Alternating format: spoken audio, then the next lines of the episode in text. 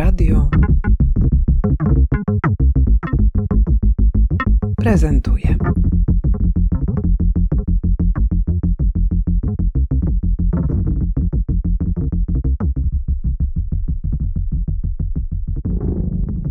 Nazywam się Krystyna Jędrzejewska-Szmek e, i jestem artystką i artystką wizualną i biolożką. Półtora roku temu uczestniczyłam w programie rezydencyjnym Zamku Jazdowskiego Codzienne formy oporu i byłam w lipcu i sierpniu w zeszłym roku w Palestynie, w Ramallah.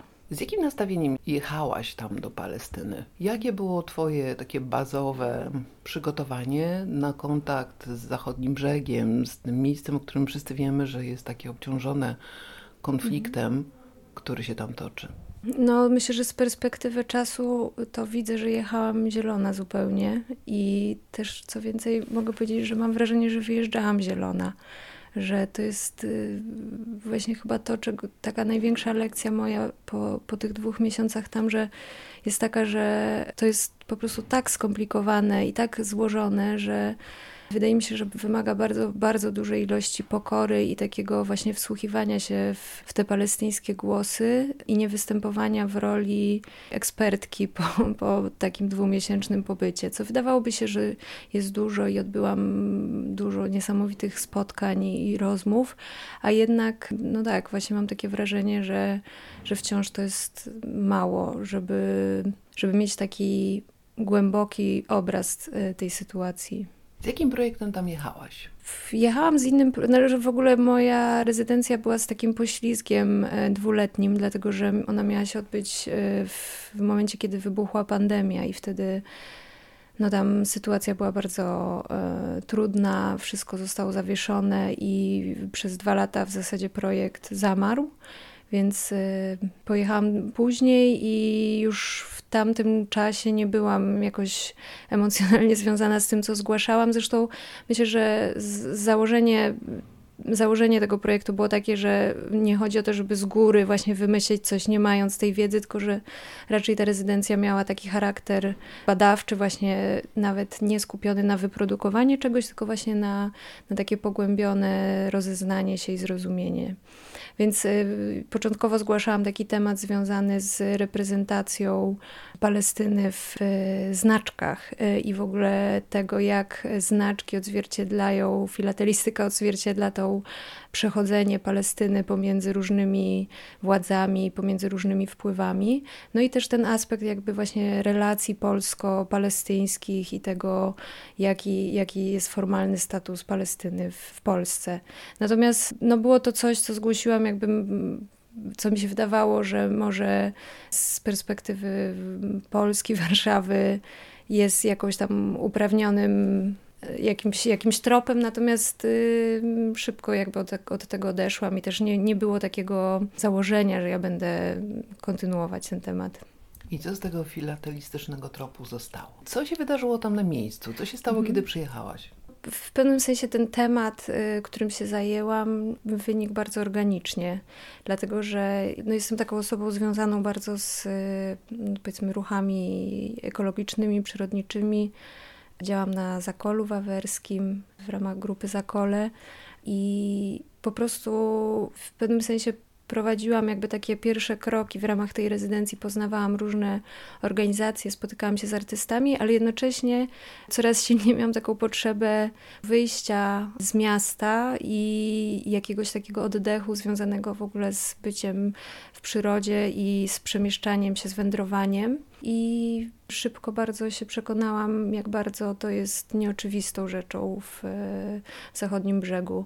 I też jedną z takich pierwszych rzeczy, y, pierwszych tekstów, y, które przeczytałam właśnie jeszcze przed przyjazdem i które na pewno mnie jakoś tam ukierunkowały, to są wędrówki palestyńskie Radży Szechadecha i książka właśnie o tym, jak on wędruje i, w, i wędruje po tym znikającym palestyńskim krajobrazie. No, piękna książka, więc y, też taka dla mnie była mm, bardzo wzruszająca, już jakby nie ma zanim w ogóle dotarłam y, i sama odczułam to ograniczenie, y, bardzo zrobiła na mnie duże wrażenie. Więc zaczęłam szukać sposobów na to, żeby poznać to, co jest poza strefą A, to, co jest poza miastami, które są niesamowicie gęste, które są, w których bardzo brakuje przestrzeni publicznych, w których e, nie ma parku, bo one są tak upakowane i tak bardzo duża jest ta presja urbanizacji ze względu na to, że to jest mała przestrzeń, w którą wszyscy muszą się wcisnąć, a z drugiej strony też um, trafiłam na taki wywiad z, Kaldur, z Kaldunem e, Basharą z Riłaku, to jest organizacja taka architektoniczna promująca kulturę materialną palestyńską i dbająca o jej zachowanie. I on właśnie zwraca uwagę na to, że cała wiedza i wszystkie zasoby y, palestyńskie tak naprawdę są poza miastem, one są na wsi. I no właśnie jakby ten, ten, ta, ten, to pierwsze napięcie takie było impulsem do tego, żeby faktycznie jakby pójść tym tropem i spróbować y, zobaczyć, czym jest właściwie ta wieś palestyńska, jakby czym jest ta strefa B, to co jest właśnie gdzieś tam pomiędzy, co jest takie nieoczywiste, co jest poprzecinane drogami, po czym nie można się przemieszczać y, swobodnie. No i równolegle, e, ponieważ zaczęłam rozpuszczać wici i szukać takich e, okazji, trafiłam na e, grupy, które się organizują po to, żeby właśnie wspólnie wędrować. No i jeszcze na początku może nie miałam jakichś takich dużych oczekiwań, wyobrażałam sobie, że to są po prostu takie grupy wycieczkowe, weekendowe. I pierwszy raz, kiedy, kiedy miałam takie objawienie, to było udział w grupie Go Hiking Pal, e, która mm, ma taki charakter e, komercyjny nawet, można by powiedzieć, bo organizatorzy organizują mm, autokar, jest zrzutka, wydaje mi się, że jest jakieś wynagrodzenie też dla tych e, przewodników.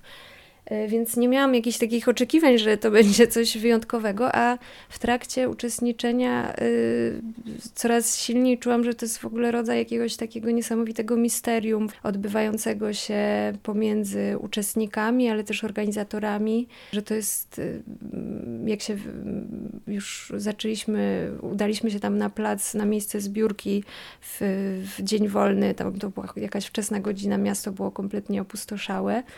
I nagle się okazało, że tam na tym placu Manara, głównym e, rondzie w Ramallah, są jakieś niesamowite grupy ludzi w różnym wieku, w różnych, e, różnym wyglądzie, i tam po prostu nagle zaczynają podjeżdżać e, kolejne autokary, i ci ludzie wsiadają i, i, i gdzieś się udają, coś robią razem. I jest bardzo takie duże wrażenie ekscytacji, jakiegoś takiego święta.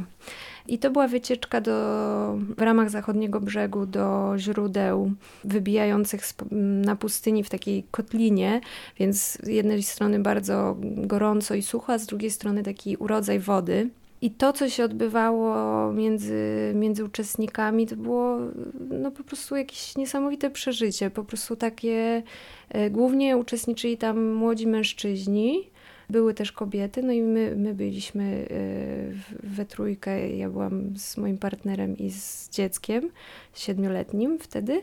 I no to było, to było niesamowite. To po prostu było takie zbiorowe doświadczenie wolności, z dziecięcej zabawy, skakania do wody, śpiewania, właśnie takiej wspólnoty, poczucie właśnie takiego oddechu od tej ciągłej ciągłego napięcia, ciągłego ograniczania mm, wolności, takiej strukturalnej przemocy, która się odbywa codziennie w, w Palestynie. No bo właśnie tutaj może warto powiedzieć, że ta gęstość miast, która u nas wynika z jakichś zjawisk cywilizacyjnych, w Palestynie jest przymusowa. Gęstość obozów dla uchodźców, gęstość tego terenu, z którego, na którym oni ciągle jeszcze mają prawo przebywać i tu y, karty rozdaje Izrael. Jak ta przestrzenna wolność Palestyńczyków, y, jaką ona się prezentuje. Więc wszystko to, co mówisz, pokazuje, że w Palestynie, kiedy rozmawiamy o wędrówce, to to jest rozmowa o terytorium, o ziemi rozumianej jako gleba, która jest życiodajna, która utrzymuje społeczność. Mówimy też o terenach, które mogą być zajęte, które mogą być opuszczone, które mogą być zagrabione, a więc i ta cała masa zdarzeń, mhm. które tworzy historię tego terenu w XX wieku, której konsekwencje dzisiaj obserwujemy w tych wszystkich wydarzeniach, które świat śledzi z wielkim zaniepokojeniem to jest coś, co też przekłada się na takie doświadczenie, w które trudno nam na początku wejść. Dlatego, że ta swoboda korzystania z przestrzeni u nas jest jednak bardzo takim naturalnym prawem. I tam ta opowieść o tym, o tej radości bycia w przyrodzie jest czymś dużo głębszym, bardziej złożonym, dużo bardziej skomplikowanym i bardziej emocjonalnym niż my tu moglibyśmy sobie na pierwszy taki rzut wyobrazić. I teraz powiedz proszę, jak ty pracowałaś y, z tymi ludźmi, bo rozumiem, że to twoje doświadczenie zrozumienia tego, czym tam jest w ogóle przestrzeń, czym tam jest wędrówka, czym tam jest wyjście poza teren wyznaczony jako możliwy do użytkowania. Powiedz proszę, jak ten twój projekt tam się rozwijał?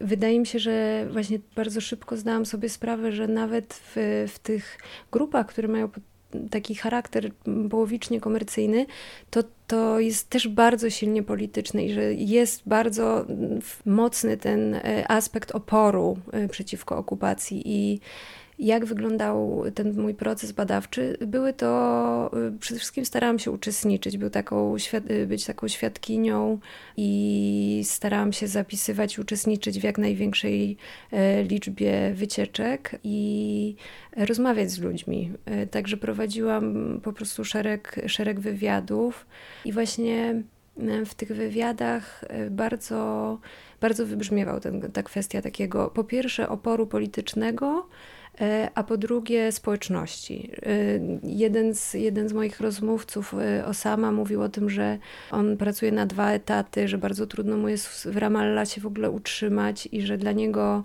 uczestnictwo w takiej, on akurat był członkiem innej grupy Tijual Safar, że dla niego to jest po prostu jako osoby, która pochodzi ze wsi, to jest taka namiastka tej wspólnoty, która e, na wsi była tak silna i tak ważna w, w tej, tej takiej bardzo e, rodzinnej e, kulturze arabskiej i że w, w tym takim rozpędzonym, kapitalistycznym Ramallah, gdzie w ogóle nie ma, nie ma oddechu, to, to to jest właśnie ten oddech. I właśnie Tijual Safari jest też bardzo, bardzo ciekawą organizacją, bo oni z kolei zupełnie nie działają na zasadach komercyjnych, tylko jest, są, są organizacją i cała praca tam jest pracą wolontariacką. I oni bardzo mm, bardzo silnie opisują, bardzo tak eksplicite opisują założenia tego, które nawiązują do e, takiej koncepcji mujaury, E, to jest, wywodzi się od takiego procesu uczenia się wędrowców, którzy docierają do miejsc świętych i tam wspólnie przebywają i rozmawiają, e, spędzają czas razem i przekazują sobie e, w sposób niehierarchiczny wiedzę. I jednocześnie właśnie bardzo wprost mówią o tym Hamza, mój wspaniały rozmówca. On właśnie mówił o tym, że dla nich chodzenie jest po prostu formą nauki E, cytował e, takie powiedzenie, że wędruj po to, żeby posiąść świat. Więc bardzo świadomie też, mu, aha, no i jak, jak są organizowane te spotkania. W, przypadku Tijual Safar wygląda to tak, że jest organizowana wycieczka do jakiegoś miejsca, które jest ważne dla Palestyńczyków. Zazwyczaj to jest w ramach zachodniego brzegu, ale czasami są też organizowane wycieczki do Izraela, do miast albo wsi, gdzie zamieszkuje dużo Palestyńczyków. I nie ma tam przewodników, którzy są odgórnie jakoś tam organizowani, tylko osoby ze społeczności lokalnej po prostu opowiadają, jak wygląda ich życie w tym miejscu. E, I często to jest e, jakaś osoba starsza we wsi, albo jakaś rodzina, albo e, po prostu, nie wiem, przedsiębiorca lokalny, który, który tam działa. I to, co, co no niesamowicie zrobiło na mnie duże wrażenie, co podkreślał Hamza, że jest to forma przekazywania wiedzy subiektywnej, usytuowanej, więc myślę, że tak po prostu słuchałam go i myślałam sobie, że Donna Haraway tutaj by po prostu tylko dostała rumieńców, bo faktycznie to jest po prostu w, w praktyce zrealizowane to, o czym my w, na jakichś takich konceptach teoretycznych rozmawiamy w świecie kultury, a tam po prostu to się dzieje, dlatego że jest ta konieczność oddolnego organizowania się, oddolnego znajdowania wiedzy, która jest poza propagandą, poza głównymi kanałami, takiej właśnie wiedzy, która jest osadzona w konkretnych osobach, w konkretnej przestrzeni. Jesteś też biolożką, więc pewnie takie baczne przyglądanie się temu, jak ta społeczność roślin, ta społeczność przyrodnicza, jak ona się gdzieś przenika z tą społecznością, która musi sobie wypracowywać ścieżki i drogi kontaktu z bioróżnorodnością. Jakie tu napotkałaś zdarzenia? Co cię, co cię szczególnie zainteresowało? Jakoś wyobrażam sobie trzy, równolegle trzy różne sposoby, na jakie mogłabym odpowiedzieć na to pytanie. Z jednej strony, no bardzo, bardzo mi wybrzmiało to, co powiedziałaś przed chwilą o tym, że przeżywanie, przeżywanie przyrody ma, jakby to jest coś, co my Myślę, że w obliczu katastrofy klimatycznej też jakby doświadczamy tego, ale i też to jest coś, co obserwuję y, pracując z, z dziewczynami na zakolu, że jest, jest, jest to bagno, które, na które nikt nie przychodzi i w ogóle takie, jak zapraszam, bo właśnie też w ogóle pracujemy z tym formatem spacerowania i, i nauki przez chodzenie, więc to, to też było mi bardzo bliskie z, z tego względu, ale właśnie jak zapraszamy osoby tam i, i, wędrujemy po tym bagnie, to często ludzie mają takie objawienie, jakby czują w trakcie spaceru, jak bardzo się uspokajają, e, jak nabierają takiego dystansu do tego życia miejskiego i że w pewnym sensie ta bariera w ogóle wyjścia w przyrodę i ukojenia się przyrodą jest gdzieś jakąś taką barierą mentalną. I myślę, że to moż, można jakoś to nawiązać właśnie do tego doświadczenia palestyńskiego, ale, ale właśnie tak jak powiedziałaś, to jest coś nieprawdopodobnie głębszego, dlatego że tą mm, możliwość bycia w przyrodzie, bycia wspólnie w przyrodzie trzeba sobie po prostu bardzo wywalczyć i ona jest, ona jest oporem politycznym. Więc wydaje mi się, że to, co zawsze dla mnie było ważne w kontekście roślin, to właśnie to bycie, bycie z, z, nimi w relacji, takie obserwowanie różnych modeli w ogóle bycia w świecie, więc takie przyglądanie się, jakie znaczenie tam mają rośliny, y, no było bardzo ciekawe. I no też mm, wiedziałam oczywiście o, tych, y, o tym wcześniejszym researchu Karoliny Grzywnowicz i obserwowałam to, że, że jakby to jest duży temat w ogóle, temat roślin. Y, Jumana Mana też pracuje z tym tematem to y, zwróciło moją uwagę, że Sakakini Cultural Center, który jest takim no, jedną ze starszych e, centrów kultury w Ramallah i taką niezależną sceną, że oni widzą cel w tym, żeby organizować sprzedaż e, warzyw e, jako centrum kulturalne, które pochodzą bezpośrednio od palestyńskich rolników. I po prostu to jest dosyć oczywiste, że wytwarzanie kultury niezależnej, tak samo jak wytwarzanie warzyw i uprawa ziemi jest ważnym elementem bycia Palestyńczykiem i tego oporu względem okupacji. Wróćmy jednak do tego tematu, nad którym ty wybrałaś, że się skupisz, chodzenia. Ile kilometrów zrobiłaś? Nie liczyłam tego, ale mm, na pewno było to trudniejsze niż, niż sobie wyobrażałam. Z takich głównych udało mi się poznać e, z, z wspólnego wędrowania właśnie trzy grupy.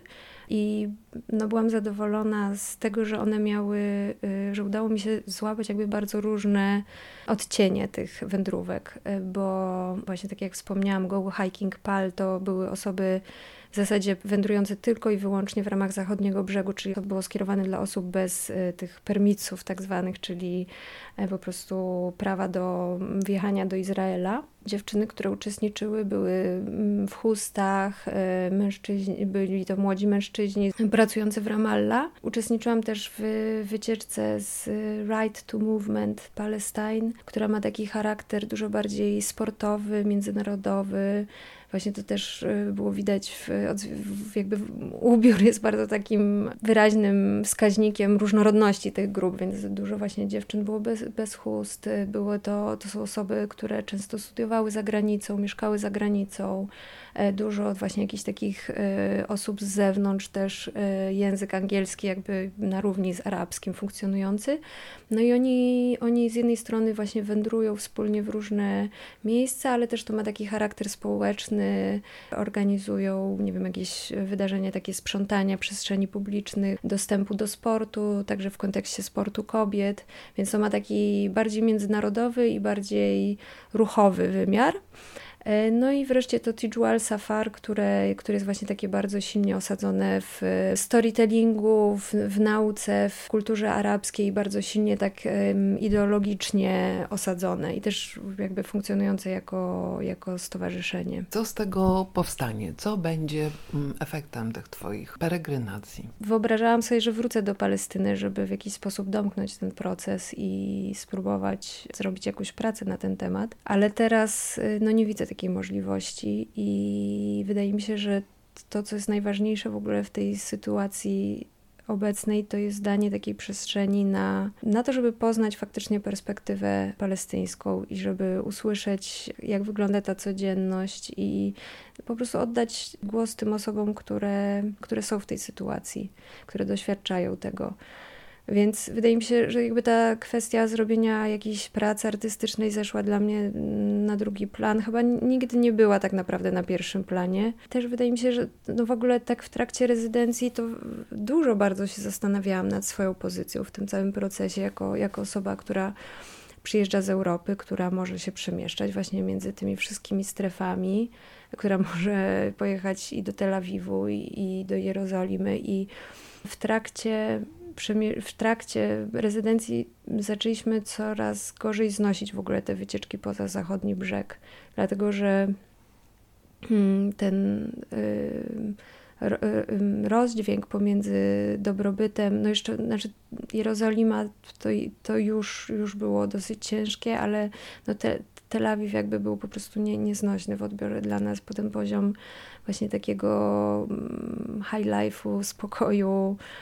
zamożności, po prostu zupełnie nie, nie dało się tych kropek połączyć, więc przestaliśmy, znaczy do Tel Awiwu w ogóle tylko przy przylocie i wylocie tam byliśmy, ale też przestaliśmy jeździć do Jerozolimy w pewnym momencie, bo po prostu było to zbyt e, jakoś takie obciążające emocjonalnie.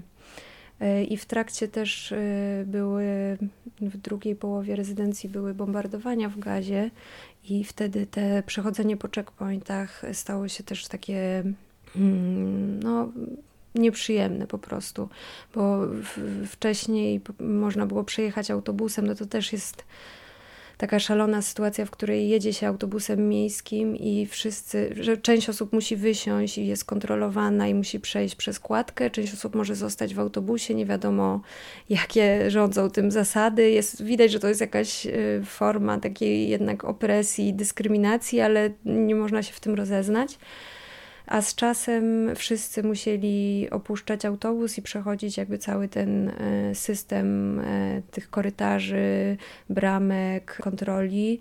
No i to było naprawdę takie uczucie bycia w jakimś więzieniu, w jakimś takim po prostu bycia przepychanym takim bydłem w tych metalowych takich strukturach. Zresztą jedna z takich trudniejszych sytuacji, którą, którą widziałam, to właśnie była na checkpoincie i, i to, to był taki, znaczy w sumie zwykła sytuacja, myślę, która się odbywa tam codziennie, ale po prostu jakoś strasznie mnie to przybiło. To był taki starszy pan, który ewidentnie był w bardzo ciężkim stanie, pocił się, miał gorączkę i był asekurowany przez rodzinę y, i próbował się do, dostać do, myślałam się, do szpitala.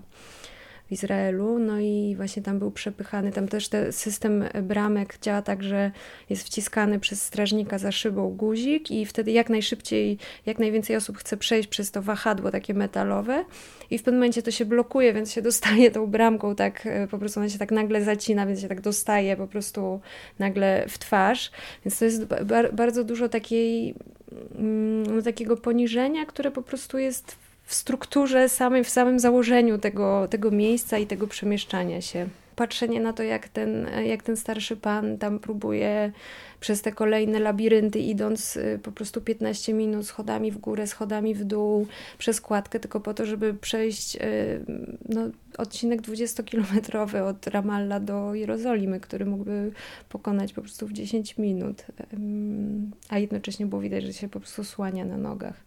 To są takie po prostu codzienne sytuacje, które się obserwuje i jakieś takie doświadczenie właśnie takiego braku stabilności, takiego braku poczucia bezpieczeństwa, które się gdzieś tam osadza w ciele, które, które wchodzi do głowy i które wydaje mi się, że jest tym, czego zupełnie nie rozumieją osoby, które po prostu tam nie były i wypowiadają się z, mm, z perspektywy jednak nieprawdopodobnie uprzywilejowanej i bezpiecznej. I e, dlatego tak mi się wydaje, że to jest ważne, żeby odwrócić tą perspektywę i zacząć bardziej słuchać tych osób, które, które tego doświadczają na co dzień i które tego doświadczają no, już w trzecim pokoleniu. Przeprowadzone przez Ciebie rozmowy będą dostępne na stronie internetowej Notesu na 6 tygodni. Powiedz proszę, z kim rozmawiasz? Przede wszystkim z Hamzą e, Akrabawi, e, który jest jednym z przywódców e, Tijwal Safar, właśnie jednej z tych organizacji.